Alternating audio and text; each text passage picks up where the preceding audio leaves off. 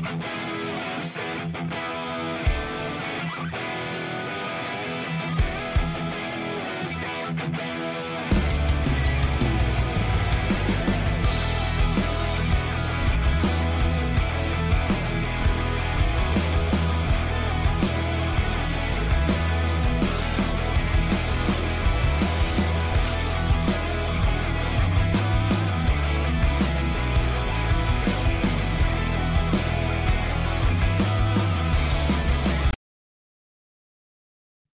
Hey, good afternoon. I'm back. This is a double header with CDP today, live with CDP. Again, I want to wish everybody a happy St. Patrick's Day, hence the uh, green Eagles hat and my green shirt. So uh, I'm looking forward to today's uh, uh second uh, podcast of the day, season three, episode 18. And this is my 128th episode I've done in two years. So I've been very lucky to have so many great guests to come on. And today I look forward to my guest, uh, Carla Fitzsimmons. She's a Rogers TV producer, uh, part time professor at Conestoga College, and also a producer at 570 City News in Kitchener. And uh, I'm looking forward to speaking to her and uh, telling her how much I've enjoyed uh, my time uh, with Rogers TV as a volunteer volunteer and uh, learning the cameras from uh, Neil White and stuff like that as well. And uh, just give me one second, guys, and I'm going to bring on Carla, and uh, I'm looking forward to speaking with her. Happy St. Patrick's Day. How are you Happy doing? St. Patrick's Day to you too. And I'm Irish, so uh, this is fantastic. I am wearing green, but it's more camo than green. Um, but okay.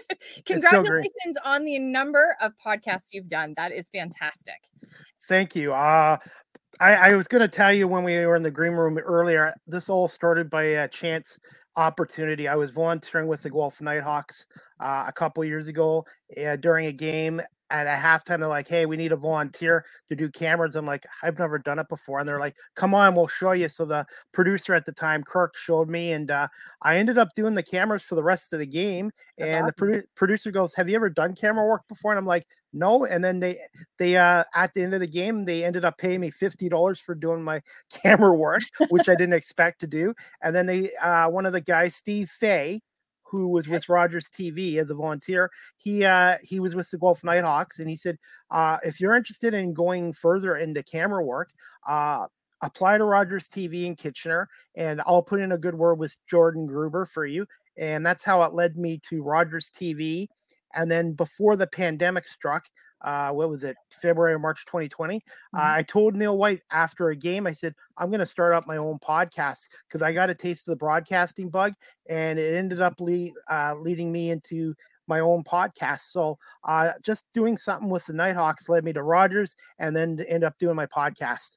That's fantastic. That you know, it's it's amazing how things can happen and develop and chance meetings with people and opportunities that if you're not afraid to try, and especially when they were needing somebody, right? So the fact that you took the chance to try it and then look at the skill that mm-hmm. you you had because obviously they paid you, right? They weren't like, "Oh, let's not remember this guy." They immediately, you know, yeah. your career forward. So that's fantastic. I love that. That's a great story. So I'm I'm grateful to the Guelph Nighthawks, and uh, mm-hmm. like I said, I I have to admit I was nervous because I'd oh, never oh, done a I'd never done camera work before, other than my phone at sporting events, and uh, I was just trying to do a good job for them, and uh, yeah, so I led to that, and then Steve Fay basically, it just one one thing led to another, and then yeah, so um, it's taken me almost 50 years to figure out what I want to do with the rest of my life, and, okay. and a lot of guests are telling me it's not when you start, Nope. It's how you finish. Absolutely. I agree with that. You know, we all take different paths to get where to where we're going to go. Sometimes it takes a weird turn somewhere else and then eventually you end up where you want to go. Uh, I don't think that it's about always knowing where you're going to be and how to get there. I know that we hear all the time about, "Oh, you have to have a plan, you have to have a plan." But you know, when you're 17 years old and you're trying to figure out what you're going to do with your career, there's you may have a million different interests. And I have a 16 year old son, and you know, he is trying to figure out what to do here. And I keep saying to him, What do you like? Because that's really what it comes down to. And sometimes it's the hobby that ends up being the career. Sometimes you take a, a path that you think this is what I really want to do, and then later find out, nah, I actually would sooner just do that as a hobby. And I actually think I want to do something else, but I don't know what that is. And sometimes it's about finding out more about what you don't want to do. And then when you find the thing you want to do and you love it, you know you love it. Right. And that's yeah. what, yeah. So that's fantastic that you're Absolutely. getting there. I always loved sports and talking about sports, but back in the 90s, I'm not making excuses. They just didn't have this platform. They didn't. And, no. and then people were just like, take law and security, Chris. It's easy, whatever. Take it at Mohawk College, and I ended up doing it. And and in hindsight, I really wish I had stayed with the broadcasting. But you know what? It's never too late. Nope. Nope, it's not. I 100% agree with that. It's never too late. Uh, anytime someone tells you that it's it, well, you should have done that sooner. You should have done this sooner. You know what? I think it's an obstacle that you just overcome, and that just makes you a stronger person for what it is. But also, you bring in experience from so many other things and that's so much about what broadcasting really is is having experiences so that if you were a reporter or you are a podcaster or whatever it is your experience that you bring in sometimes is you ask the questions that somebody who doesn't really have life experience wouldn't know to ask or even think about asking and and i think that's so key with with this industry is that it's made up of a bunch of different uh people that come in with diverse backgrounds and sometimes people are later at getting involved in it but at the same time it doesn't change um, it just makes them a better broadcaster. I i believe i truly believe that so. Well, with my current job in security over the years, I've had to interview people, I've had to ask questions, I've had to uh, talk to different types of people. And I think those skills in security have actually helped me in a way with podcasting. 100%. I would I would say 100%. I think that's uh, totally true. And what I'm trying to do now is uh, take some of my writing skills from writing reports at my other job and putting it into blogging. And mm-hmm. I figured, I figure, you know what, it's another skill to have. And I'm still improving my writing skills, but I just figure if I can do blogging on a regular basis with my podcasting and camera work and keep learning, I think that will help me. Mm-hmm. Oh, I think so. 100%. I, I think it's all about uh, having diverse skills, right? That you're just not, that you only know how to shoot with a camera. You need to know how to talk to people. You need to know how to look for story ideas. You need to know how to write things down and, and kind of be creative. I mean, it's all about the creative process. And, and I think that's really, it's, it's, great to see when people want to take stuff and they want to go to the next level and they want to learn new stuff to add to what they already have right? And i think that's so much about what this industry really is is about taking those creative skills and putting it you know it, out there to the world for the world to see right? I think yeah. that's that's what it is yeah.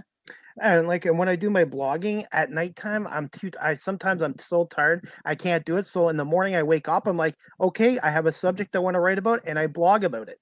And uh, and when with my podcast too people think oh anybody can do a podcast from home. It's a lot of work. You have to book guests which is a full-time job itself you have to arrange your schedule which i'm working midnights with my guests and then it's also sometimes guests have to cancel at the last minute so you have to be able to roll with the punches so uh, i think i'm getting a few skills from doing the podcasting as well. Absolutely you're a full-time producer that's what a producer is right? Like it's, it's i never yes it's all of that I never really thought of myself as a producer. I just thought about a guy trying to get into radio with this. But you're right; it's, it's I guess producing. it is a form of producing. It absolutely so. is because you're producing it yourself, right? So you are a producer. You could add that to your credit 100 percent because you're booking the guests, you're doing all of that stuff, right? So uh, the fact that you're you're taking the time because you're going to be researching the people too that you're talking to. So yes. you are you are the podcast producer as well as the podcaster. So you are that. You have my blessing that that is your accreditation now. So add that to your resume because you are a producer. Okay. And i was going to say this too i'm i'm really lucky with rogers tv uh, to get neil white as my producer because the first night i'm going to tell you this i've never told anybody the first night i did my first storm game which was i think october 2019 mm-hmm. I, I, didn't think I was going to get through the one game. I really thought, oh my God, I don't think I can do this. Mm-hmm. I'm, I'm sucking at it. But Neil White was so patient with me and and, and, and, and, and, and the crew took me in right away. They didn't like, what's this old guy doing in here? The, the crew was really good. And Neil gave me an opportunity. And, uh, and then after I got through the first shift, I, I signed up for more shifts. And then I started getting better and more comfortable. And then we got shut down with the pandemic. And I told Neil after 18 months, you guys are going to have to retrain me again. And uh, I, um, what I love about it, I, I talk a lot too, by the way. Uh, what I love about it is I'm learning something new every time I'm at a storm game because with TV, radio, whatever, things do happen and you got to go with the punches. And, and you know what I really like about Jeff and Neil? If I make a mistake or I don't know something, they won't answer my question or they'll show me what I need to do. Mm-hmm. And then that way I know they don't like, hey, are you stupid or blah, blah, blah. There's no negativity. It's a good environment to be in. And I really enjoy being with Rogers TV a lot. That's good. I'm glad. And Neil is fantastic as a producer, as is Jeff. Um, and you know, the great thing is, is that uh, with with OHL, it takes a lot of uh, patience and and stuff just with the things that happen in a live broadcast. I could not produce OHL hockey. There is no way I would ever have that ability. It takes a special kind of producer to do that, and I don't have that.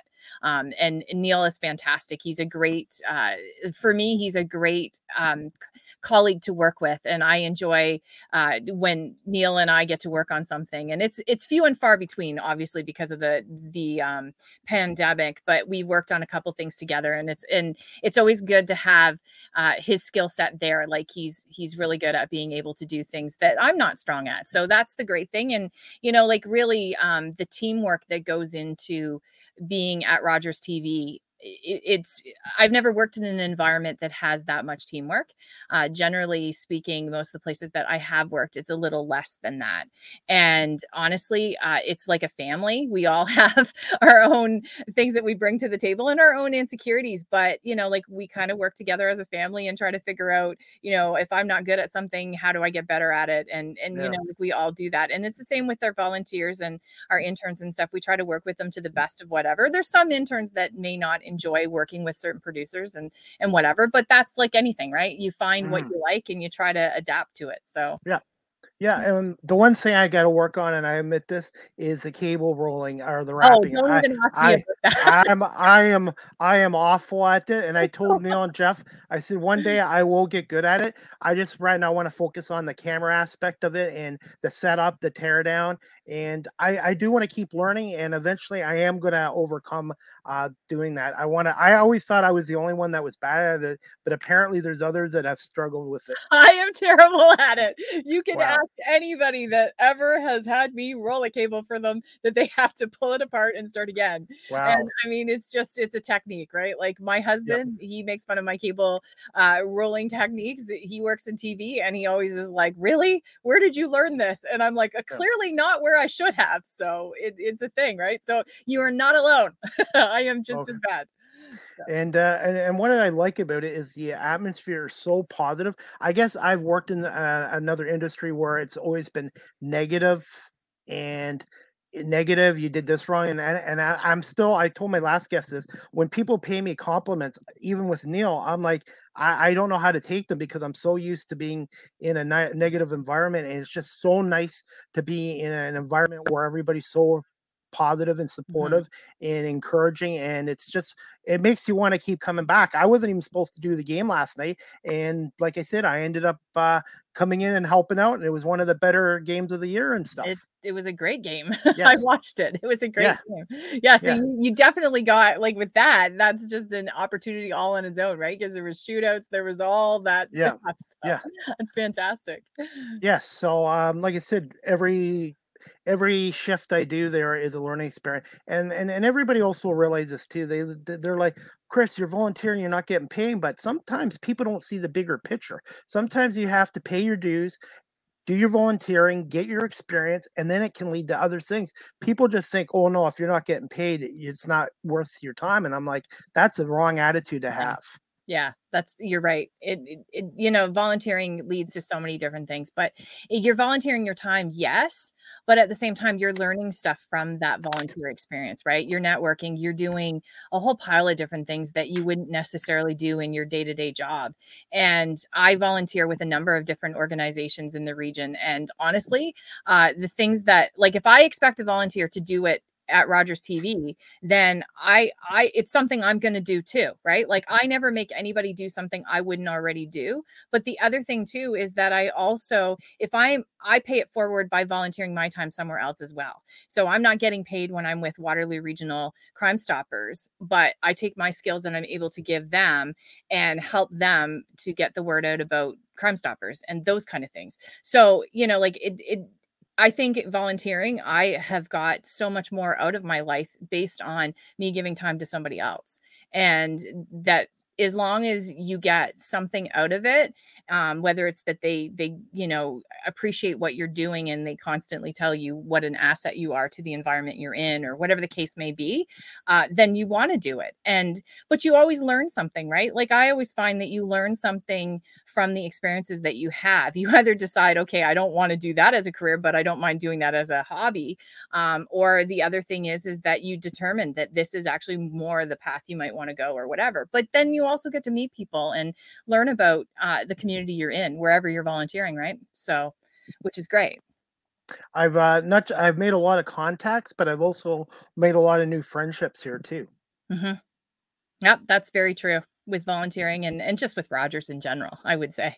So and and to be honest, without being with Rogers TV, uh, a lot of my OHL podcasts they've done, I wouldn't have been able to probably get the guests on because being with Rogers has helped me uh, get to know people from other teams. I've made mm-hmm. friends mm-hmm. and contacts with other teams across the league. So um, it's it's it's just been a, a, wonderful experience, and I really look forward to doing the game tomorrow night against Sarnia. Every time I go in there, it's like uh, I really look forward to going in there. Mm-hmm. Well, and you know what, Sarnia will be a good team to to watch the game as well, right? Yep. Um, I I always enjoy seeing uh, the teams like from Sarnia and Windsor and sort of like down by the border, just because it's a little bit different hockey, I find. Um, and I mean, I love the Guelph Storm. Um, I've often said that. I don't know how many times I've said that out loud, though, on any kind of podcast. but I, I think uh, this year, especially, uh, Guelph Storm looks like it's coming on to being a really, really, really good team. And I like the rivalry between them and London and and Kitchener. and you know, I like last night's game was a great game. So. Yep. Hopefully, hopefully tomorrow's will be too. I'm sure it Definitely. will be, but yeah. yes. So I was going to say, and uh, one thing I've also learned too, Carly, and this is from Eric Smith of the Raptors. When I first started this podcast, it took me four months to get guests to come on. I wasn't very good, to be honest, but also I had everything scripted. And Eric gave me some advice. He goes, Chris, it's okay to write stuff down, but when you do a podcast, it's like a radio. You take it like radio, talk to your guests like you're at an arena, stadium, you're just at a movie or something like that, and makes for better conversation. Absolutely. I think he's he's on to that, right? Like it's I I think the best conversations and the best interviews are non-scripted because it's just an organic conversation between two people. And I mean, it's nothing wrong with having notes that you want yes. to do, right? Yeah. And or something that you you've seen in someone's profile that you were like, "Oh, I want to ask them that or whatever." But at the end of the day, it's about having the conversation with the person because what you may want to talk to me about or what we may uh, have thought we were going to talk about, we may never get to because there could be something that we're talking about now that's much more interactive or much more interesting or something that the conversation just goes in a different direction right so yeah. but that's an organic conversation so i i 100% agree with that and one thing and i told neil this too i'm very lucky with what i'm doing and uh I was always brought up to be humble, so all I'm going to do is just keep improving, keep learning, and just keep being myself. And not, and if I am lucky enough to make it into radio, uh, I'm not going to let that change who I am and that's good right? Like eh, i think uh people enjoy authenticity but they also enjoy when someone um they know they're good but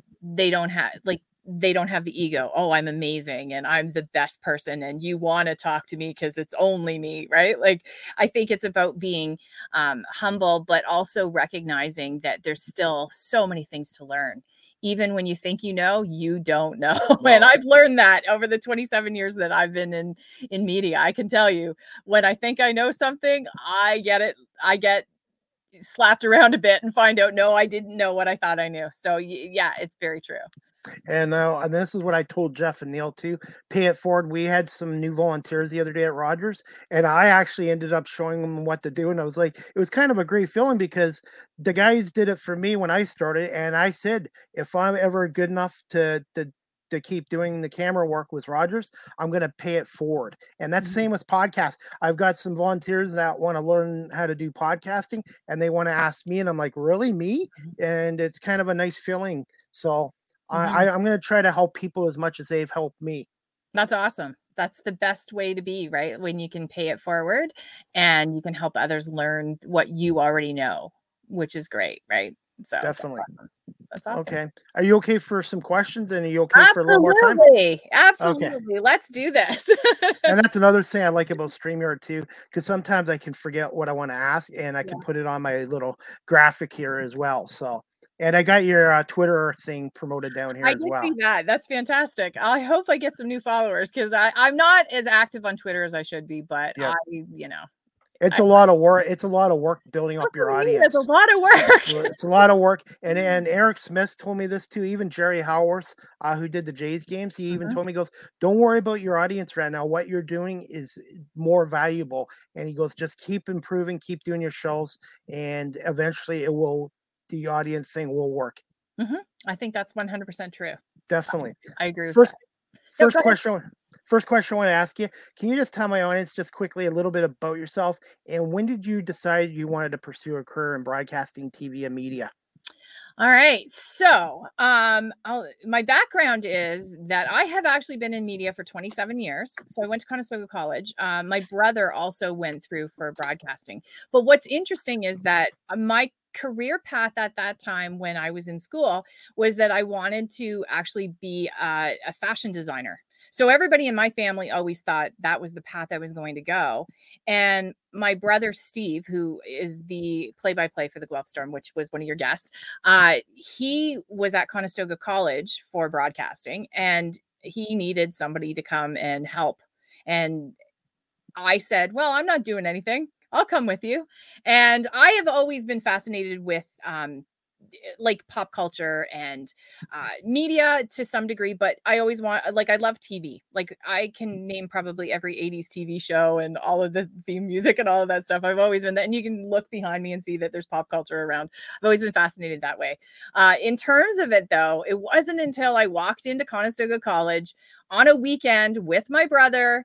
And I'm sure he was not overly thrilled to have his kid sister come with him, but he needed this set of hands to help you know, do things. And I walked in and all of a sudden I thought, these are my people. This is what I want to do. And it clicked. And so then I came home and said to my mom, I think I want to go into broadcasting, but I think at that time everybody thought, oh, she's just following her brother. Like that's what she wants to do and because he's the older brother and and that's the direction. And to be honest, um it never was that.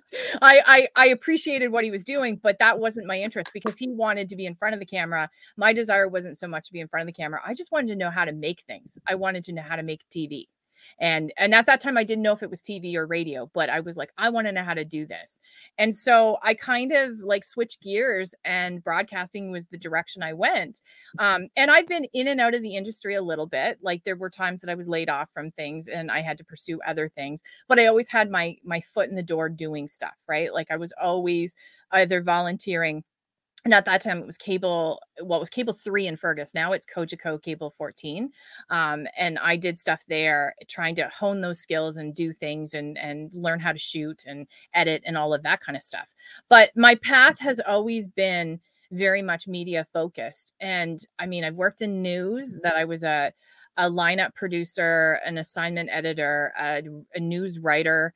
Um, I did web writing. I did a whole pile of things. And every time an opportunity would come, I would do it. I was an associate producer on uh, Final Round, which was a show on CTV, but it was CKCO at the time. Um, and then I kind of took that over. And uh, I did research for Province Wide that I did a lot of booking interviews and stuff that I was an associate producer on that. But really early on, I worked at 570 News when it was 570 News and it was news talk 570 actually if you want to go back that far.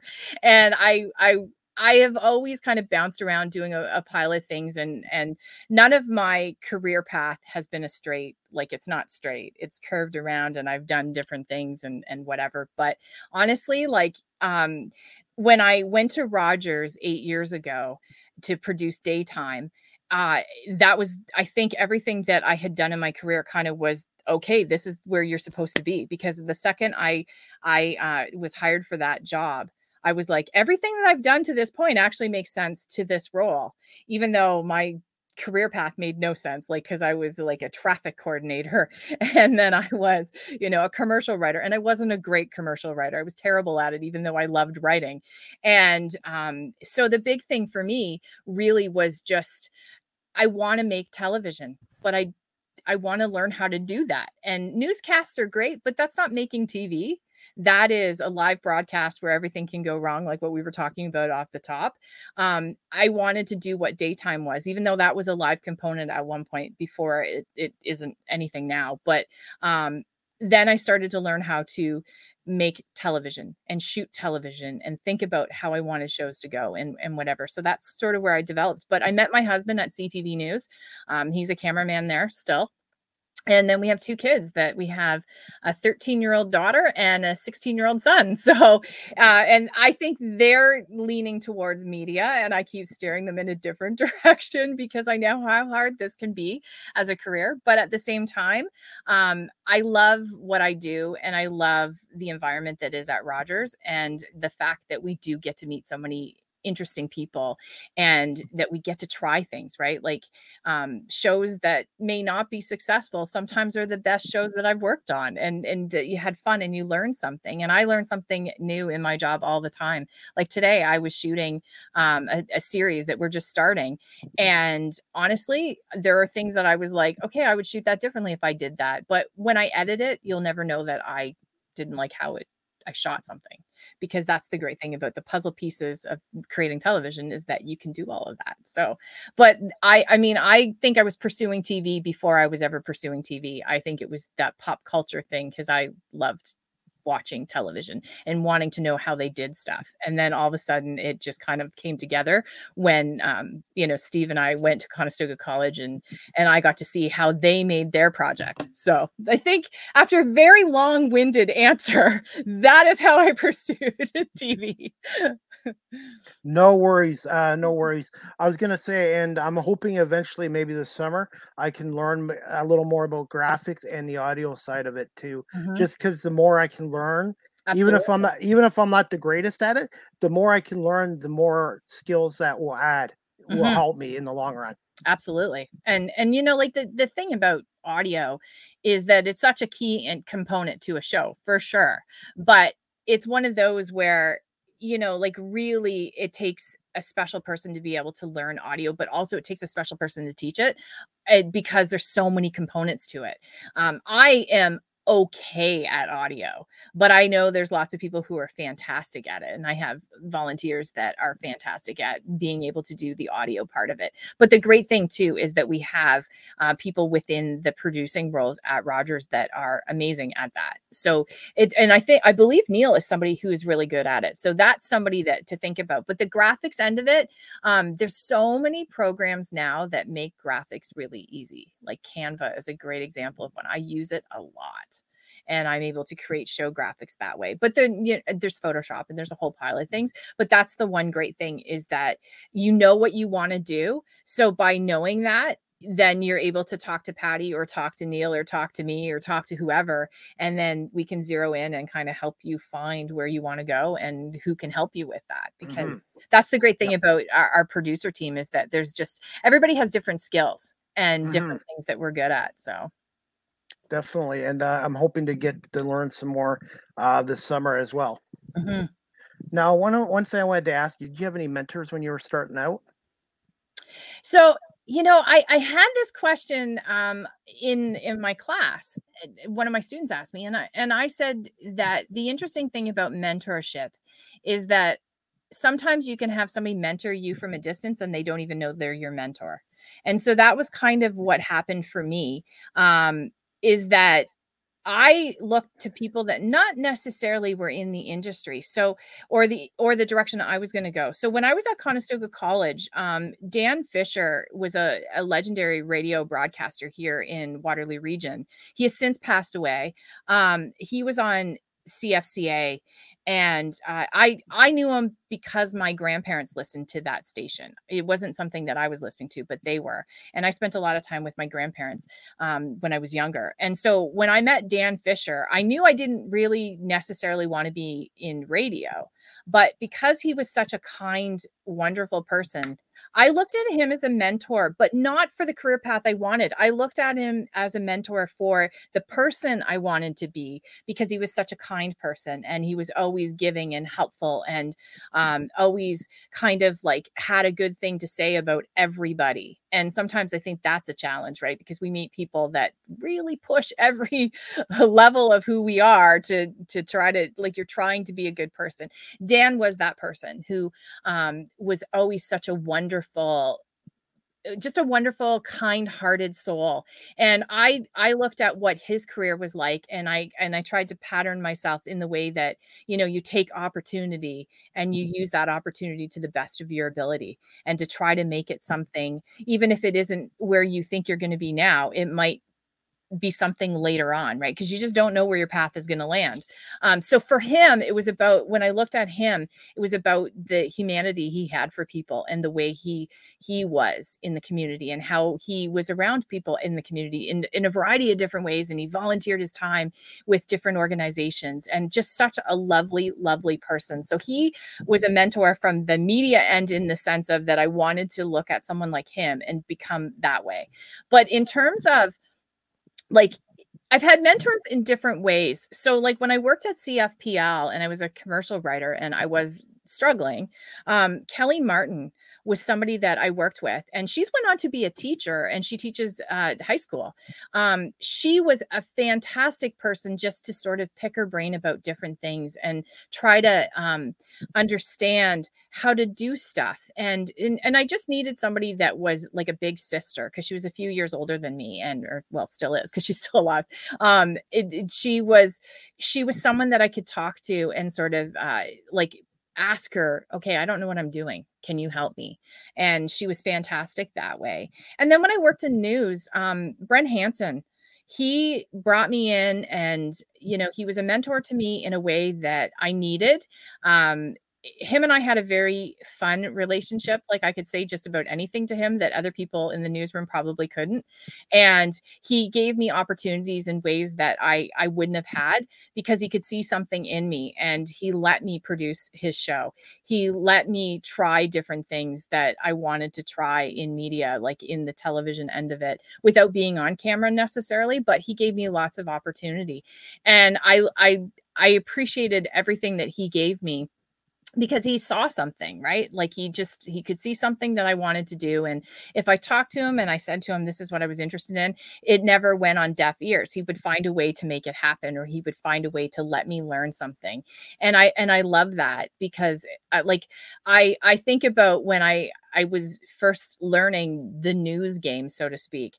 He was he was the um assistant news director and and also the six o'clock anchor. And I was intimidated by him at first. And then all of a sudden I just started to see the humanity of him and and that he wasn't so serious. And then once I I kind of figured that out, then I was it was okay to not be perfect because I always felt like you had to do everything perfect. And and I mean, in some ways, perfection is what people are expecting, but he um he certainly let me make mistakes in in ways that I'm not sure that if I had a different person who was my supervisor, I may not have had that. And um, he was fantastic that way. And I've worked with a lot of really great people over the years that have been um, mentors in different ways, not necessarily career, but certainly just people that you want to uh, take a look at what they're like as a person and and sort of try to emulate that and then that sometimes helps you in your career path. So i mean like it's it's been great um being being able to look back at stuff. So that's one of the things that I, I can honestly say that when I think about um, the mentorship of people, it's sometimes not so much career as it is about the person that you're working with and trying to be like them. Like Kyle Christie's another great example of someone that I worked with and and still do work with at the college, who is a kind person and um, really likes to to see the best in everybody. And um, you know he's had a really great career as well. So it's one of those where um, I, I tend to look towards people that I like as humans and and sort of want to be like them or I want to work with them. And you kind of try to work with the people that um, are like-minded, right? And you want to be around people that bring positivity and and help you with stuff. And and I certainly have had that in my career. And I've had the pitfalls of people that you know were not great to work with but i've i've certainly been blessed with the the opportunities i've been given and you know like brent um, kind of discovered me when i was working in radio and kept asking hey you want to come and be at CTV when it was CKCO at that time. And I was like, no, no, I'm not ready. And I don't know that I want to. And then all of a sudden, and I was scared.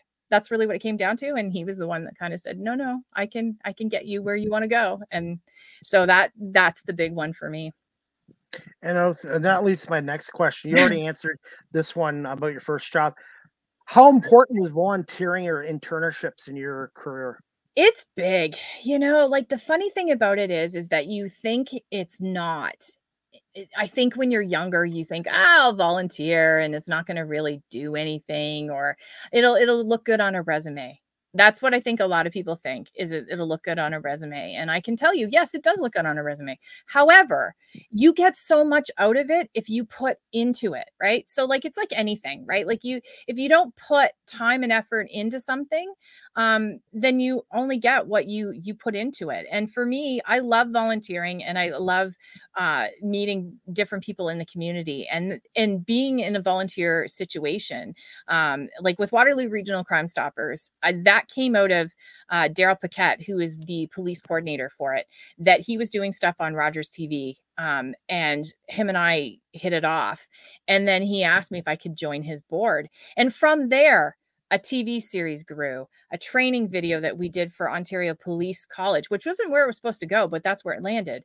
Um, and you know we we like campaigns that we've worked on and it's opened up that i've got to do things with wrps that i wouldn't have got to do if i wouldn't i wouldn't have had that relationship with him and with that organization. But then it's also led me to the police chorus and getting to know the people behind the scenes there and the relationship i have with them. And and then it's also opened the doors to knights of columbus because they're a, a contact within that as well and then working with martin hickey on projects to do with the waterloo Waterloo Knights of Columbus and all of those things but it's it's the stories you get to find out about people and just the the skill sets that you bring to that organization that they don't have sometimes or or the fact that they just need somebody else to say to them you're on the right path. And I get so much out of the idea of volunteering. And then internships are always great if you can get them because those are unique opportunities to really walk into a situation and become a sponge and to see things. So the first internship I had was at the new Red Green show which was big in the 90s uh, with Steve Smith and Rick Green.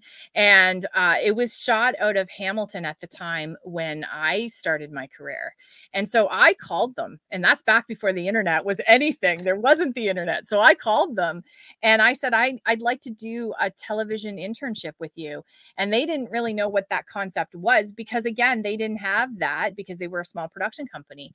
And so they agreed to have me come and I got to be on the set and I got to be in the office and then I got to I got to meet different producers at uh, CH at the time and they had a Mother's Day telethon. And from that internship, I ended up working on the Mother's Day telethon for 2 years as an associate producer.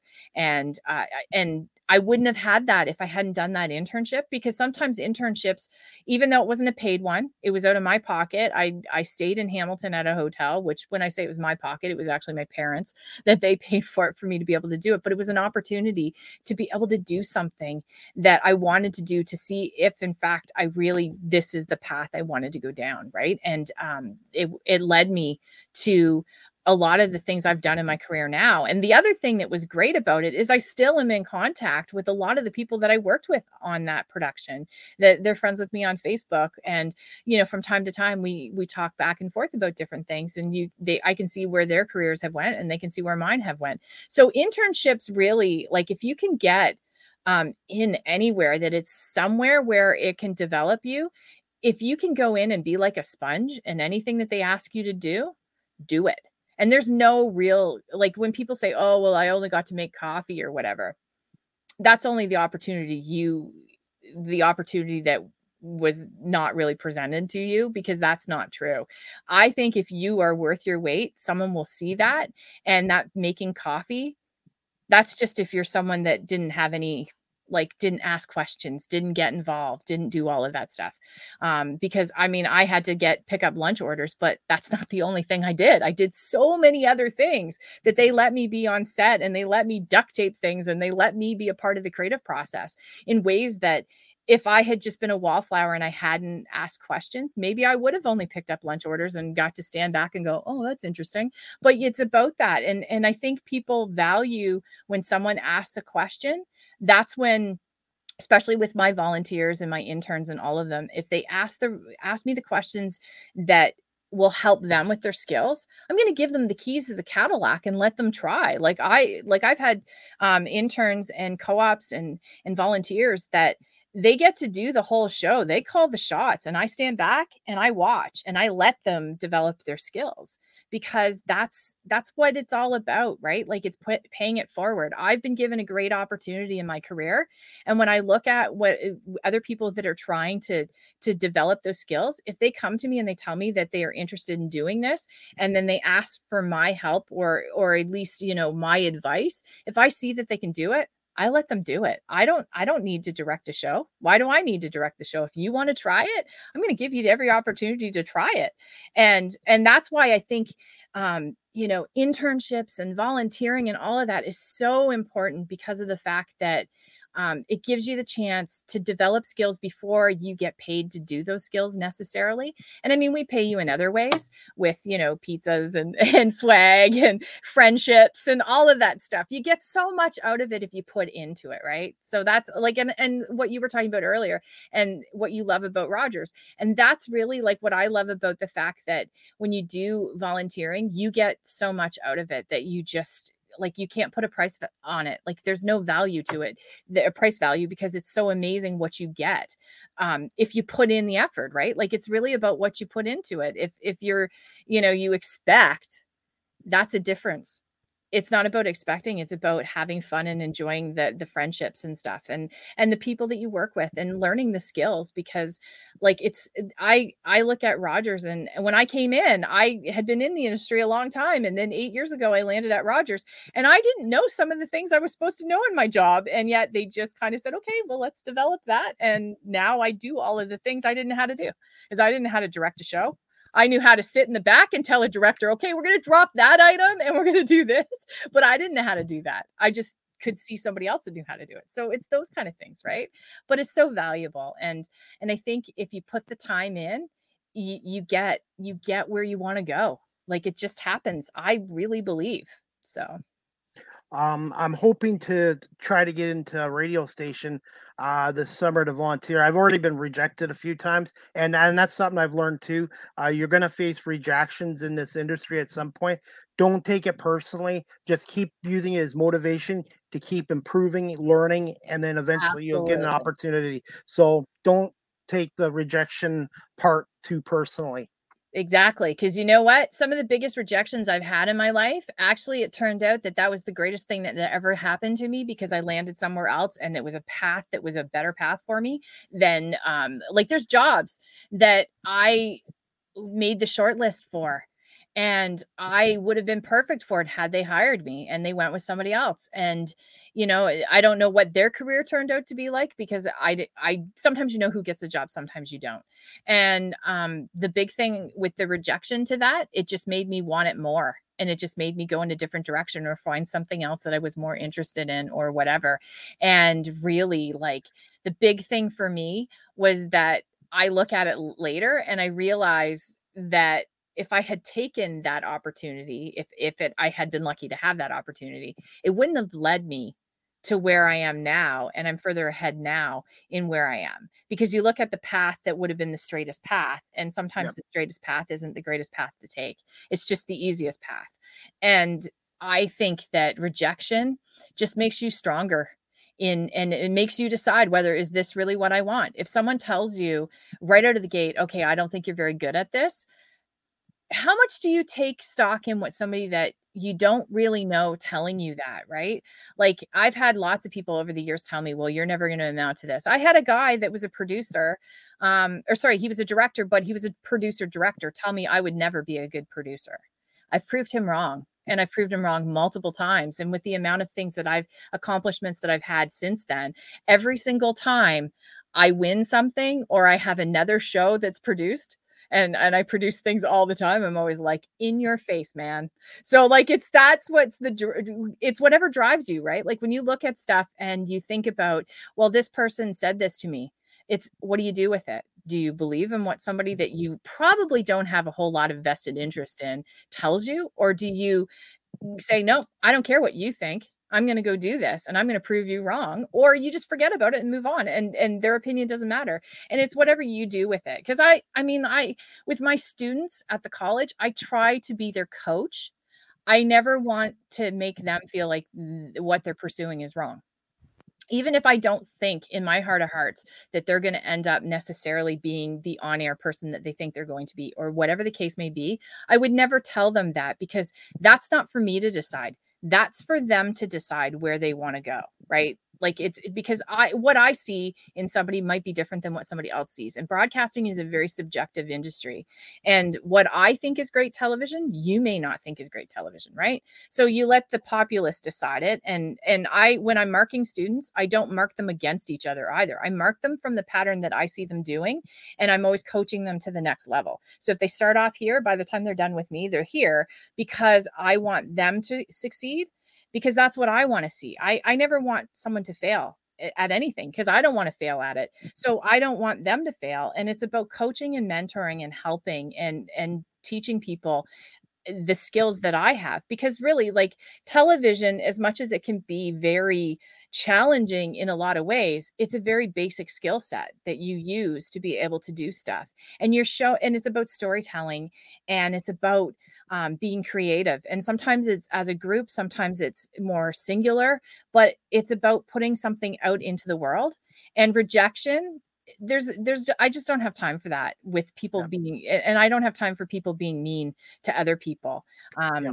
I think it's important to to always have that positivity. And so when you, you get rejected, just just decide how you want to treat that. Is that where I want to be? Well, I don't really care what that person says. I'm going to go ahead and I'm going to do what I want to do because I can.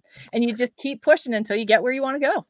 I'm uh, I'm using it as motivation, and then uh, I've been lucky enough to get Dan Shulman on, Eric Smith, Jerry Howarth, Chuck Swirsky on, and these people are like, "How are you doing this?" And I'm like, "Well, thanks to you, I'm using it as motivation." And well, and that's what that no, it's driving me. And um, one thing is, I don't do any sour grapes notes or anything like that. I just basically move on from it. Mm-hmm. Keep it. I, I keep it as part of my motivation to keep improving and working harder and and that's the way i look at it and that's going to happen and uh, don't take it personally either just move on just and. Uh, i'm hoping this summer uh, if not in guelph maybe in kitchener or somewhere else i can um, get into a radio station once a week at least and and and learn a little bit more about the radio industry and i'll just get a hopefully like i said keep doing this podcast doing a good job at it and somebody will give me that opportunity and you know, I think it's really about the fact that you're putting it out there because, uh, like, as much as it sounds hokey, you know, when people say, "Oh, just put it out there to the world," but you know what?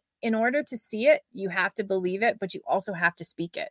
And so I think, like, my career so it has been so much about if I wanted something and I wanted it bad enough, everybody knew I wanted it It wasn't a matter of me pretending it was like hiding it away and saying, "Oh, I don't want anybody to know this because I'll jinx it." I don't think it's about jinxing it. I think it's about the fact that you live the mantra of it too. And when you start telling people that this is what I want, then it starts to become in the world and it becomes a thing. Um, the job at at Rogers TV, I wanted to produce community television, but I wanted to produce daytime television that was a talk show. And I threw that out there um, and it happened. And I didn't throw it out just once. I threw it out multiple times because I was finished with news. Um, and news is a hard industry, right? Like that's an industry all onto itself. And news is very hard. And I had hit a point where I I couldn't do it anymore. That I I didn't love the environment I was in and I had to leave. And I knew that. And it was one of those where I held on longer than I should have and i got to a breaking point where it was like i need to be somewhere else. And so i met with um like I, I talked to a therapist because i was struggling with a lot of stuff and i talked to a therapist and we talked about the fact that you need to put things out into the world that you want and positive things right? So that was the positive energy when it came to career when it came to life it came to whatever and it was about the positive thinking and once you start to put that out there and you say well this is what i want and this is what i know i can do suddenly things open up people you meet open up things change and you can feel a shift like there's a positive shift that happens because i put that out there that i wanted to produce a daily talk show and I literally and I did wasn't even thinking daytime so much. I just was throwing it out there and I love for it to be local.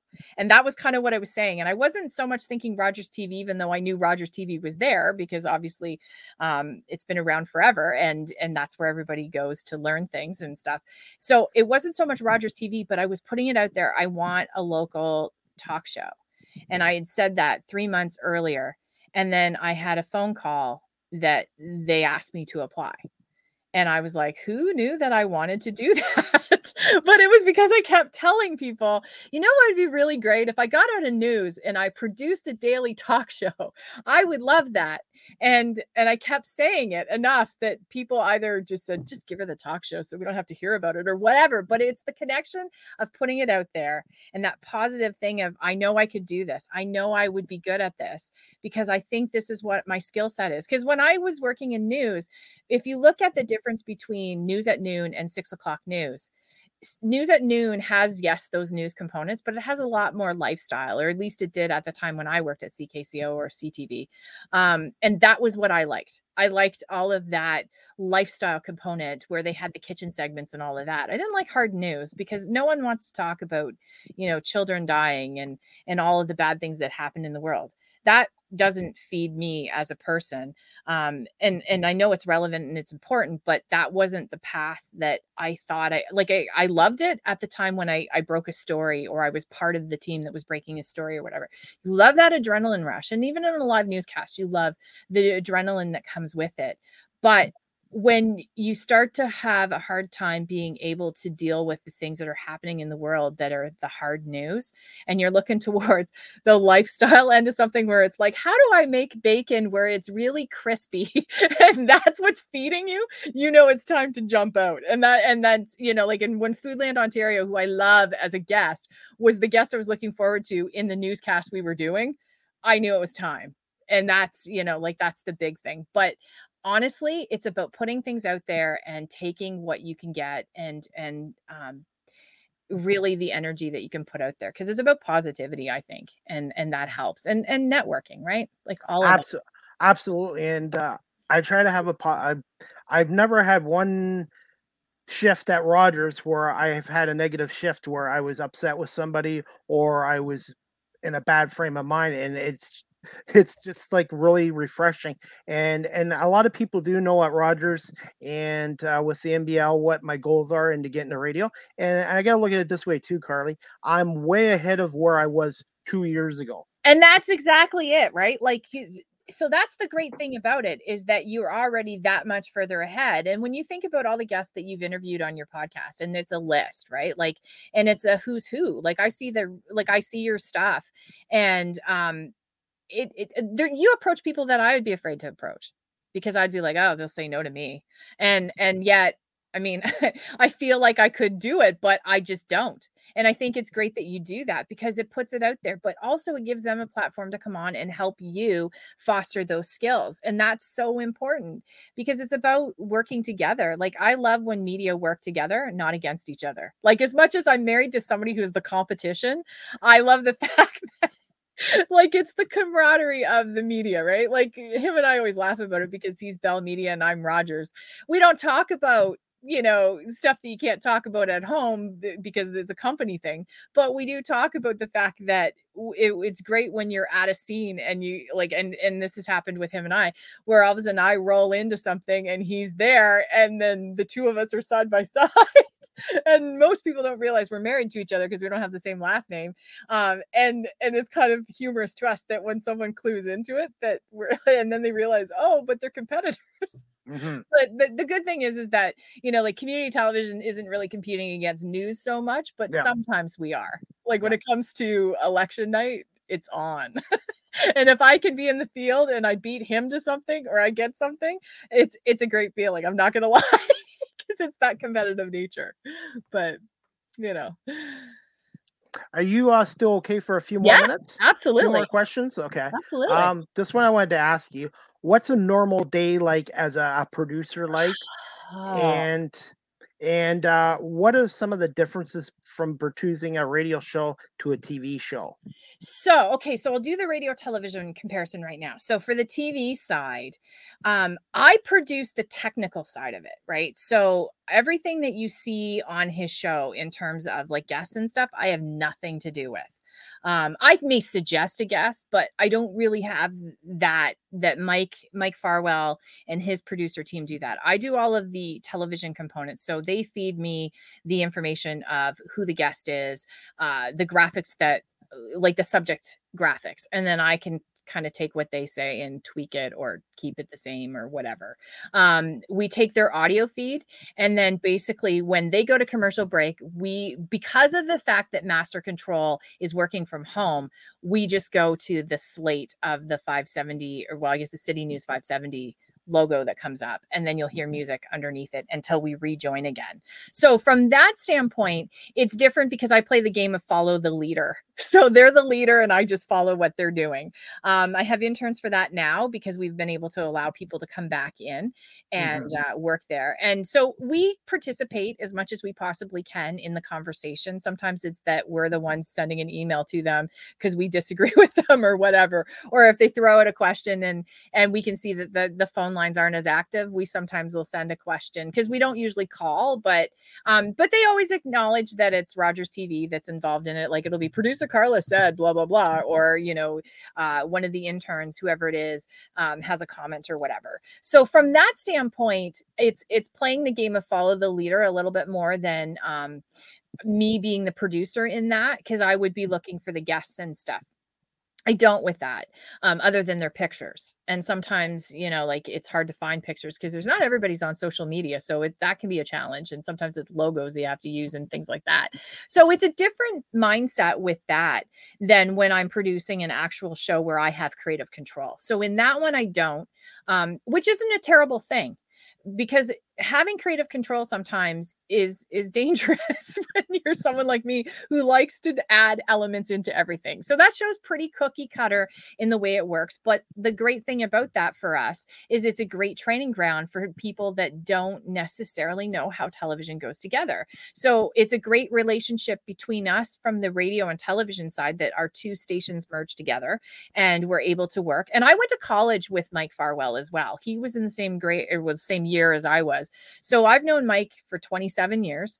And it's interesting because I always did technical stuff with him in college and nothing has changed. 27 years later, I'm producing the TV side of his show. And so it's great for us to have that synergy with the um the radio partners with us and it and we kind of have got to to work together because of that show. Even though they're at um, iron needles and we're at grand crest we're still on the line with each other in different ways and whatever. So that producing is very different. From what i do in my role with the at Rogers where it shows that I am directly the producer. Um, it's a weird day in the life, like because I can go from so I do the 570 broadcast Wednesday through Friday.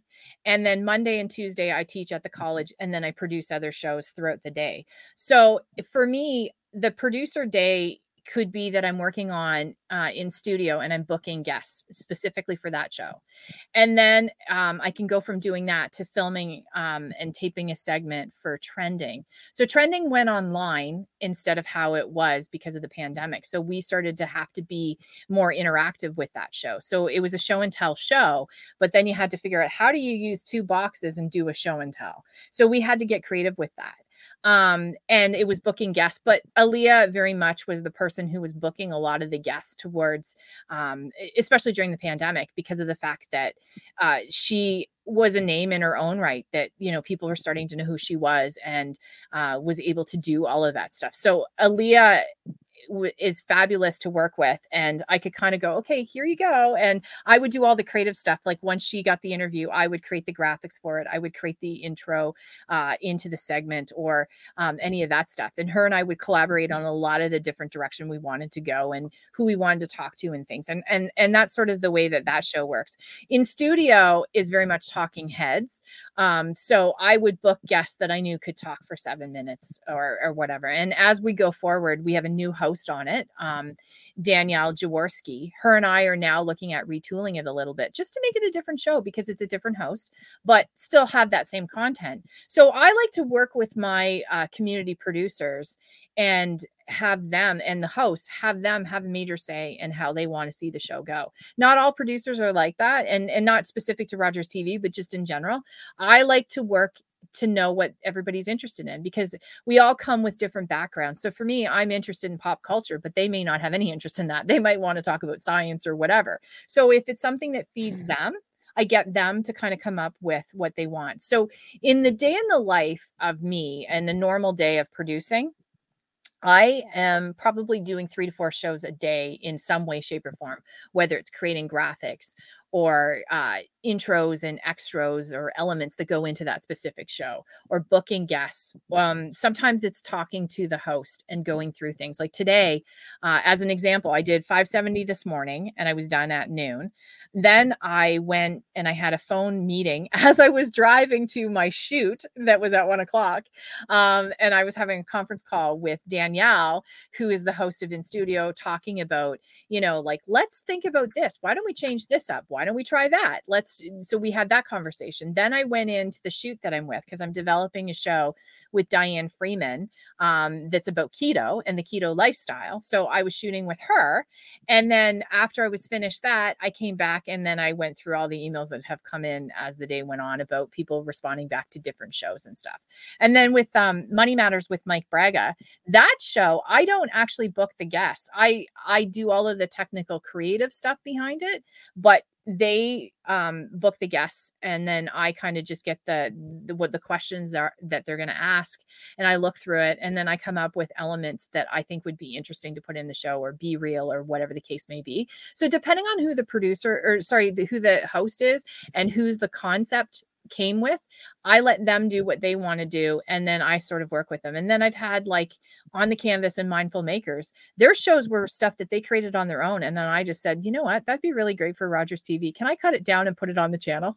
And then they have creative input about it like that i'll i'll show them what the final product looks like and if they don't like something i can change it or tweak it or whatever. But really it's taking a mm. look at other people's shows sometimes and going that would be great to see mm. on the channel because mm-hmm. i didn't think of that and or i don't have time to be able to do that. Like mindful makers with agnes Nieudomski. honestly the girl is a genius with the the kids show that she has done. And i saw it because my kids took her summer camp and it was when everything was online. They created all these videos because of the pandemic. And i went that's a tv show. And then I, and she's she lives near me. So i was able to kind of cross paths when we were walking our dogs and be like agnes I think you have a TV show and I'm willing to cut it down and turn it into something to air on the channel. And the concept that she had and all of the elements were there. And I just basically said, okay, so it's an hour. Let's cut it down to 30 minutes or 20, I think it's 28, 30 or something. Anyway, cut it down to that and put it into the show. But it's taking other people's concepts and helping them become what it is that they want it to be. Some people have an idea but they don't know how to do it and how to put it together. And then my role as a producer is to take that idea and turn it into what they want or something that might be even bigger than what they expected and help them story tell and sometimes like with Aaliyah I had the concept for trending and I needed a host. And I she was working on in studio as a floor director and I saw the way she interacted with people and how they really loved talking to her and how she was just having a conversation about different things. And they were all all laughing and enjoying their time with her.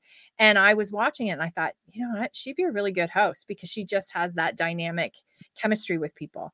And then I said to her one day um, when she was walking past me, I'm like, hey, I have an idea. I have a show that I want you to host. And it was just sort of like, I think she was shocked by it, but it was one of those where it was just an organic thing that came to mind. And I fell in love with that show because it gave me a different skill set than what I was doing. Cause I was just basically a studio producer and I wasn't out in the field the way I wanted to be. I had the community come to me as opposed to me going to the community. And that show became that. And and so we would, you know, like before the pandemic, we were out shooting 3 times a week or twice a week and we would just stack the day to shoot. And then I have days where I sit and edit. Like um, Mondays now we're editing when I'm teaching. So I teach in the afternoon, so I edit in the morning and then after I'm done teaching, I come back and I start editing and finishing what I'm doing. And that's kind of the the role of it, but um, there's no real honest every day is the same day kind of thing because that that's not true at all with with how our our jobs work and i think neil probably could say the same thing to that that and patty probably said the same thing that it's one of those where there's really no real same day every day because even with 570 doing that broadcast there are things that get thrown at you that's a curveball because they had a guest cancel and then they have to change gears and they don't always remember to tell us oh, so oh, yeah. we have these moments of okay where are they going and then you know so it's that kind of stuff. But um, it makes for great television and it makes for fun and it makes for the unknown, which is great. So I love that about it. I've actually had a few guests um, cancel out me at the last minute, or they had cold feet and they didn't want to tell me that they changed their mind, which is their uh, decision. So I still went on with my podcast, and I've learned how to ab lib and go with the punches. And uh, Eric Smith, I, I keep bringing him up because uh, he told me sometimes in radio, television, things happen with guests at the last minute, and you have to be able to uh, go on with the show. And there's been some times where I have been able to been lucky enough to get another guest to come in and fill in. So mm-hmm. I'm I'm sort of learning a little bit about this even with this mm-hmm. podcast. Mm-hmm. And you know what? The great thing too with that is that it's a skill that will never serve you wrong, right? Like knowing how to pivot. And, and I hate the word pivot because we've heard that so much with the pandemic, but um, knowing how to basically grab another guest if you need to and having those on the back burner or being able to fill time on your own um, and being able to connect with an audience or story tell or do whatever it is. It, it's, it's such an important aspect of, of being a communicator. So it's good, like as bad as it is that you have to fill time sometimes on your own, yep. it's a great thing because yep. it serves you later on in yep. in other things. And knowing how to have a conversation without having another person is also a great thing. And in radio, that's really what it is, right? So yes. that's uh, awesome. Yeah, because I had the voice of the Patriots come on, and uh, he he kept apologizing to me, and he came on 26 minutes late, and I said, "Don't worry about it, Bob." He had technical difficulties, so I kept talking, going, going, and then he finally came on, and he was like, "I'm so sorry," and I'm like, "Bob, it's okay. Things do happen." So I I just kept it going until he could get on, and that's what I'm kind of learning as well. Yeah, and you know, it's about the tap dance. I always say that it's the art of the tap dance. We like when we did daytime and Susan Cookshire was the host, we and it was live, we had guests that sometimes forgot what time they were supposed to be there or something happened and they can't get a hold of you necessarily in the show. Um, I tried to always have my computer with me, but you know, you don't always look at it in the when you're producing or directing, you're not always connected to a device or whatever. And we had tap dancing that we were always like Susan was the greatest tap dancer when it came to filling time because she was amazing. She was great at connecting with the audience, but also because we were a live show and there were other guests there, we were able to kind of just, you know, stretch if we needed to. And there were certain guests that you knew if they were on that day and there was something that went awry, you knew you could you could stretch those guests or you could have them come in and pitch it in the last minute. And that's the key to being a good producer is knowing that you have your A plan And then you have a B and a C plan, but have a D plan too, because you're gonna need it. There's gonna be a day where that D Yep. plan comes out and you're gonna Yep. use it. But it's to have it as a backup, right? So that's that's key. But it's good that you're experiencing that now. Absolutely. I've actually had a couple of guests too where uh unfortunately they couldn't come on because there was the audio issues. So I just had to reschedule with them and then Mhm. I just did a, a show on my own and kept going on and on. And being almost 50, I've had a lot of life experiences and stories from the old days and and I kind of like to bring that up here too. So Yeah. you you have to roll with the punches and stuff like that. absolutely. Absolutely. Okay. Are you okay with one more question? Absolutely. Bring it. Okay. okay. Um, any advice, not just for me, but any advice for those looking to pursue a career in radio, TV, broadcasting, and where can my audience again find you on social media? So on social media, I'm on Twitter at producer gal underscore WR. Um, and I'm also on um, on Instagram, but it's harder to find me because it's my initials and the year I was born. So it's uh, CFP 1975. Um, and and that's on Instagram. I'm not so active on Instagram, I will admit. It's it's there, but um, I'm not as active. And then of course, if you're looking for me, you can find me at rogerstv.com under the staff in staff directory. I'm there and you can track me down. I think I show up under Waterloo region, but I actually work in all regions of um, of our coverage area. Uh, in terms of pursuing a career in broadcasting, my advice has always been and will always be go where your passion is and what your gut tells you. So I really, really honestly believe that the person who knows the best about themselves is themselves. And it's great when you have other people that are like, you're really good at that and, and whatever. There's no doubt about that. That it's great to have someone tell you that you're great at something. But really, honestly, you know if this is what you're going to pursue and that you're good at it, and what your skill sets are. So I really think it's about taking what you already know about yourself and developing it to be what you want to be. Um, it, it's like I, I teach like I teach tons of different students right now at the college and i'm and i'm fortunate to be able to do that. Um that kind of came just sort of out of the blue and i i love the fact that i'm able to help coach people with their skills and stuff but you know what you love about media right? Like you know that you you love the idea of talking to different people and doing the storytelling from that end right? You know that that's what you're interested in you're interested in the radio end of it as well as television but podcast and being you're interested in radio in the direction you want to go. So for me, I think it's important to pursue the things that you definitely that's what fills your cup, right? Because at the end of the day, who wants to be in a job that they hate?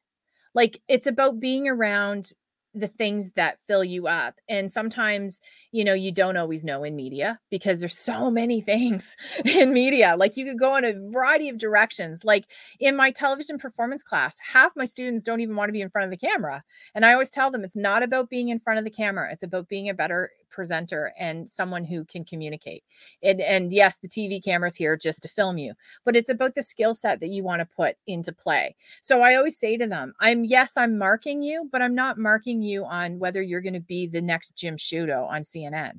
That's not what I'm marking. I'm marking the confidence that you start to develop by the relationship you develop with the camera or with the microphone or whatever. And for me, I think it's so important to find where you are valuable. And so if you want to be in television or you want to be in radio and you see a niche that's right there that you want, work towards it. Um, ask people for advice for sure, but always ask people that you know are going to be honest, but not hurtful because there's too much negative negativity. Oh, yeah. Right. And and I always look for people who are honest that can help me develop where I need to be. The first time someone says to me, you know, well, I I really like you, Carla, but I don't think you'd be good at that. That's done because you're not helping me. I'm not asking for your subjective opinion. I'm asking for how do I get to the next step, right? So for me, with my students, I always say to them, what is it that you want to do? Like, do you want to be in front of the camera? Because if you don't want to be in front of the camera, I'm not going to teach you to be a brilliant person in front of the camera necessarily. I'm going to teach you the skills that will help you be a better communicator and presenter to the people that you're going to have in front of the camera. Because if you're a producer behind the scenes, you have to know what looks good in front of the camera. So you have to know how to develop your talent. So, what I always say is, um, you know, think about what it is you want and then talk to the people who can help you get there and the ones that are willing to coach you and the ones that are willing to talk to you and work with you and develop you. Um, because at the end of the day, I want to see success with the people that are around me because if they're successful, I'm successful in so many ways, whether it's I'm richer because of their friendship or it's because of the fact that they have this ability that I'm going to be able to work with at some point, you know, like, and, and, and that's really like the big thing about it is that you really want people that can help you and and mentor you in ways that maybe you never thought were possible. But the other thing too is that this industry is hard. I i have scars that go deep down but at the same time i have kept pushing and kept knowing that there was somewhere i needed to be right like that the rogers tv end of it for me was where I wanted to be. I didn't know necessarily that it was Rogers TV as the company, but I knew the atmosphere, the the job that I was going to get to do. That's what I wanted. I knew it was out there. I just didn't know exactly where it was. I bounced around to a bunch of different places, but you never felt like I never felt that I hit that niche or I never felt that I hit that particular place where it felt like home when I walked into Rogers TV, for me, it felt like I had walked into a home that I didn't even know I had because it was this environment that was welcoming. But the other thing is, I was allowed to mm-hmm. make mistakes in ways I have never been allowed to do. But I also was allowed to be really super creative in ways I've never been able to be. And and I like I I love storytelling, but not necessarily my storytelling. I love telling stories of the community, but I also love editing. And I didn't think I loved editing until all of a sudden I had to work on it to be better at it. And now I love editing a story or I love editing a show because I get to be creative in a way that my hosts don't even sometimes know that I'm going to do. And then they see the final product and they're like, oh my God, I had no idea we could do that. I didn't know you knew how to do that. That's amazing. And then you start to collaborate and all of that. But it's so much about like when you're pursuing something in media or in the arts or whatever, you have to push you have to push. If you want to be somewhere, you got to have your name out there and you got to have people know, "Hey, I'm this person and I'm here," right? Like and and you have to you have to want it because everybody wants it supposedly but it's the true pushing past and honing your skills in every which way you can and the opportunities that you get paid or unpaid take them because it really will allow you to get those skills that you need going forward right like um I I really think some of the the greatest opportunities I've had in my career weren't paid. And they were they were just I was there and I just walked in like a sponge and went oh I, I get to try this or i get to meet this person or i get to listen to this story. Like i always feel like i'm listening in on people's conversations as a producer because i'm not in front of the camera that much. It's it's rare when i am but um essentially like when i'm sitting listening i feel like i'm this like this no, nosy neighbor that's listening in on somebody's conversation as i'm getting ready to figure out okay how can i tell that story? How can i cut that down to make that impactful or make that a really great show or whatever it is? But what i love about it is the fact that when you get to collaborate with people and like-minded people. You can make some amazing television that you just like you're so proud of and that you're happy to do and that's at the end game right? Like that's the end game to getting there and when you're there you have to turn around and look back and see where you came from. Like just with you talking about the fact that you know 2 years ago you didn't know how to do a podcast and and you had really hadn't done a whole lot um, with the camera and stuff. But look at where you are now. Look at what you've done. And that's two years. And that's like that in time, even though it's like two years is a long time. Yes, especially when mm-hmm. you're in a lockdown. but at the same time, it's like that. And and look at how far you've come in such a short amount of time. Like even though it's long and short if that makes any sense but you know what i mean like it's it's those things that like i i I'm at I've been at this now 27 years. And how how? like when did that happen? Because I still think we're in 1996. and you know, it's 2022. And I have a 16-year-old kid and a 13-year-old kid. Where did that happen? Like but at the same time, um media can be really great and it has its pitfalls because we get attacked because we're the you know the evil to everything which really are we but anyway that's a whole different conversation yes but the, the but the point to it is is think about all the great things that you can do in media.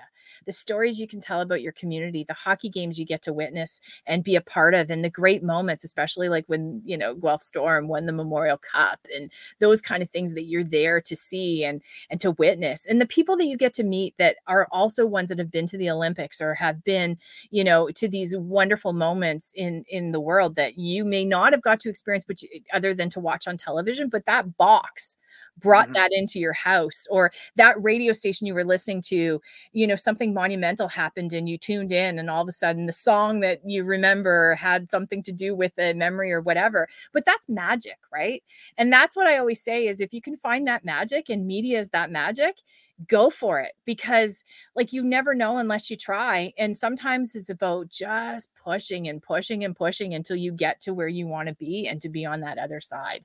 Like it's it's just like i think for me, I've been so incredibly blessed for the opportunities I've been given. And I never take those for granted because of the fact that I've had times where I didn't get the jobs I wanted or I was laid off or whatever it is. And every time I've been able to bounce back and do stuff, I, I don't take it for granted because the opportunity is is extraordinary when you're able to do it. And and you know, like from the volunteering standpoint in the internships, those are so valuable because you learn things that you wouldn't necessarily learn in the job um, but the other thing is is that the relationships that you build in that like if you were to walk away from rogers and you were to go somewhere else um, as a paid radio personality you'll still look at your rogers tv very fondly because of the fact that you love that experience. And sometimes that's just what drives you to pursue your career that much more right is those kind of things. And it gives you that ability to want to do more and try more. And and i i love like I love the fact that Rogers has allowed me to be the producer I want to be, but also be as creative as I want to be. Yeah. And I wouldn't get that anywhere else. So my advice in a very roundabout sort of all over the place thing is is keep pursuing what you want to pursue. If you want to be a reporter, find the way to be the reporter. Um, and there's opportunities in ways that we didn't have before. Like when I was going through uh, in college, podcasts weren't a thing, right? Like they didn't even really, I don't think they existed. Um, the other thing is, is that you had to be with a recognizable brand, like it had to be CTV or it had to be global or it had to be something or city or whoever. It had to be that. You don't have to have that now. You can have your own brand. Like you have your own brand for your po- your podcast. So those are the great things, and you have audiences that you're able to develop. That you may have a bigger audience that tunes in to watch your stuff than what's tuning into traditional television that's a thing, right? So that's the amazing thing. And take the opportunity that you have. And this is an extraordinary platform. And the fact that you're doing what you're doing is extraordinary because that's going to get you that much further, I believe, in your career and your goals because you're putting it out there and you're you're taking the opportunity to hone your skills and you're talking to lots of different broadcasters not just me but you're talking to like uh, tons of people. Like look at the the list. You have quite a list. So look at that. And that's that's impressive.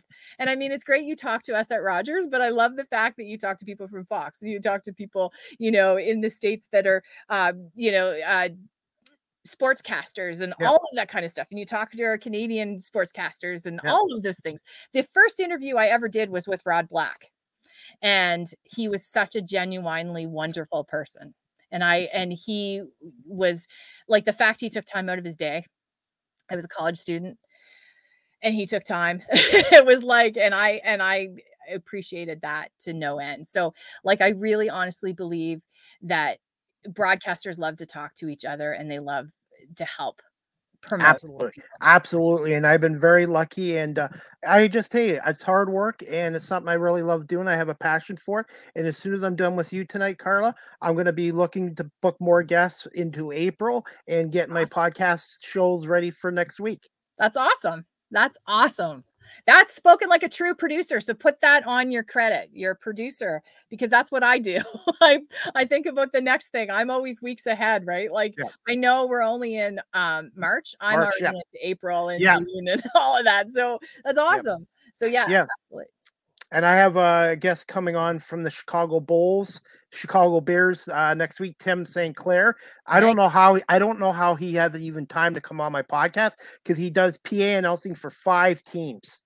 and uh, he has his yeah. So, and I was, I reached out to him. I figure it was a long shot, and he, he, it took him two months to get back to me. He goes, Chris, I'd love to come on your show if you still want me to come on. And I'm like, yeah, my question to you, since you were asking me questions, my question to you is, um, how do you like what do you when you're approaching somebody do you send them an email do you find them on social media and what's your approach how do you um, them email them through their website or social media Okay. or through the, let's say, Chicago Bulls, uh, Mhm. Detroit Tigers, whatever. And then um, they see my work on YouTube, Facebook, Twitter, and all my audio platforms. And they either watch or listen to my previous podcast.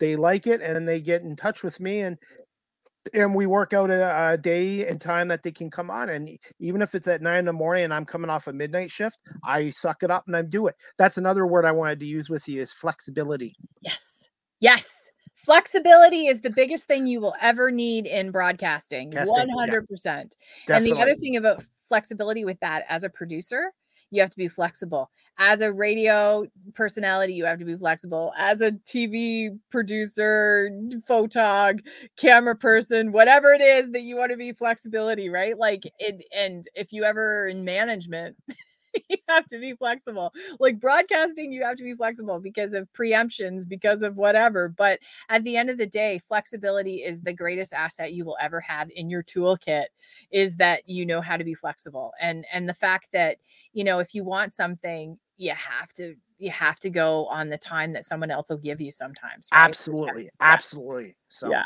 yeah. anyways, Carla, I think I kept you longer than. Oh, you know what? It was a great conversation. I enjoyed this very much. I appreciate the Oh, fact okay. that you wanted to talk to me. I mean, Yes. I don't know many people do, so I loved it. It was great.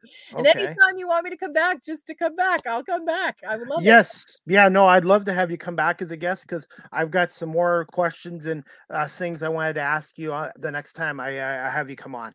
Okay, perfect. I mean, I am open to it at any point because if you ever have somebody cancel and you need somebody at the last minute, I can dial in. I understand that as a producer. But I had a great time and I appreciated the fact that you wanted to talk to me about my career and all of that. And I mean, I'm a long-winded person, as you can tell. My No dad worries. about me.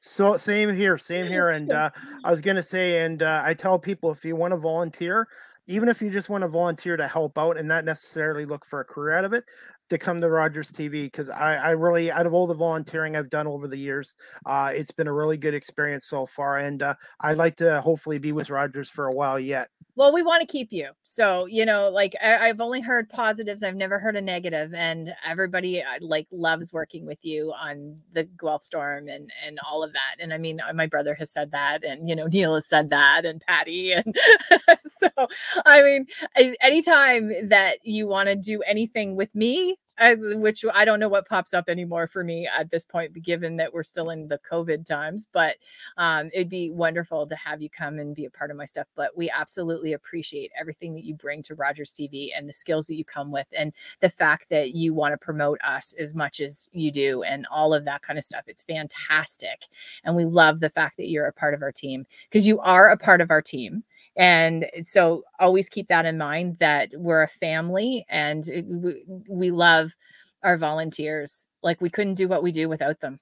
You know our hosts are our volunteers our uh crew are volunteers and then there's a couple of us that aren't. But essentially we love the fact that you guys will give up your time to come and do things with us. And you know like um sometimes we're not necessarily organized so the fact that you can come and help us and make us look fantastic is amazing and we appreciate volunteers beyond like uh, we couldn't do what we do without you so right. i i love the fact i was able to join your show Okay. Well, I just want to say thank you so much, Carla, and Welcome. definitely we'll get back to you about having you come on again because I got some more. I have some more questions and uh, some things I want to talk to you about Okay. TV and radio and stuff like that as well. Okay, sounds good. Okay, Carla, have a great night, and we'll be in touch with you soon. I will download this audio later tonight, and I'll share it on my Twitter page as well. Perfect. All right. Thanks All so right. much. Thanks, Carla. Bye. Bye. Anyways, guys, I hope you enjoyed uh, season three, episode 18, uh, with my guest tonight, uh, Carla Fitzsimmons from uh, Rogers TV. You guys can check out rogerstv.com if you're interested in volunteering with them. And also, guys, you can check out Carla on Twitter at producer gal underscore uh, WR as well. And also, guys, before we go, uh, my next live with CDP podcast to be announced. I will do that on the weekend. And before we go, I'm just going to show a little video clip of the game that I worked with uh, Rogers TV last night between the London Knights and Guelph Storm. This video clip is courtesy of Rogers TV. In this league, what a season he is having as he tries to force it up into the slot, trying to find Just He couldn't, and they'll turn it over, and Guelph will head the other way. Here comes Job. Nice seam pass. Looking for Zhilkin. That's open. He scores. Danny Dangles finishes it off in front, and the Storm have a 1 0 lead. Pump back down low. Guelph, rather, will get a clean line change as Steklov skates away from the pressure of Job. Hitting the home run feed, and here's London with a breakaway and a fine glove save by Oster. He robbed Faber. These Absolutely. two teams not fans of each other. It's another breakaway and a big blocker saved by Oster up into the netting. He just robbed McSorley. Nice floating pass from the London goaltender. Evangelista McGurn scores! McGurn cuts the lead to 2 1 on the man advantage. The Knights are on the board. Profaca through the middle, a little too hard for Job to drop the handle. And Evangelista's got a step with Stranges, scores! And the game is tied. Stranges upstairs on a 2 on 0, and the Knights strike twice. Walker trying to walk it back to the point. Sandu, here's Allen, big shot, scores! Cam Tastic is back at it again. It's 4 3 now for the Knights. Cam Allen wires one. Ref felt he went down a little too easy there as London on the defensive zone draw. Rebound for it. Scores! It's Braden Bowman, and the game is tied. Gets some help from Zhilkin, who will skate away into the feet of Pappas, who handles that nicely. Pappas losing it in his feet, right in front, scores! It is Sasha Pastujov to the rescue, and the Storm lead again. It's 5 4 Guelph. They'll line up for the draw. Linesmen want to make sure it's just right. Cooper Walker couldn't win it, Evangelista. Oh, they score! The Knights will not go quietly into the night, and it's Morgan who ties it at five. Pastujov, Allen, Zhilkin. Here is Zhilkin with Pastujov going to the net. Zhilkin buzzes one high and wide. And will that chase London the other way? No, it's out of play. Profaca couldn't get it, and now a breakaway the other way. Evangelista McFarland rushing back. Evangelista, he hit the post. And he is down. A big hit. Antonio Stranges will kick us off in the shootout with the Boo Birds raining down, dancing on his edges. Stranges tried to go between the legs, but he pumped it over the net of Jacob Oster. To start it for the Storm, Buchinger down the middle, and he's bested by the blocker of Owen Flores as he will go way wide, sneaking in. Evangelista, nice move to beat Oster on the five hole. Here comes Bowman. Bowman right in, and he scores. He beats Flores high glove. We're tied up in the shootout. He'll try and win it for the Storm. Zhugin coming down Main Street. Zhugin right in, scores the silkiest of mitts on the young Russian, and he wins it in a shootout for the Guelph Storm. What a hockey game, Mark Perry! My God. Anyways, guys, that clip was courtesy of Rogers TV, and that was a great game last night. Guelph is now six two and one against the Knights this year in nine games. They got two more regular season games against uh, London. Uh, I believe March 27th at the Sleeman Center on a Sunday night at seven o'clock, and then Sunday April 10th at 2 o'clock at Budweiser Gardens.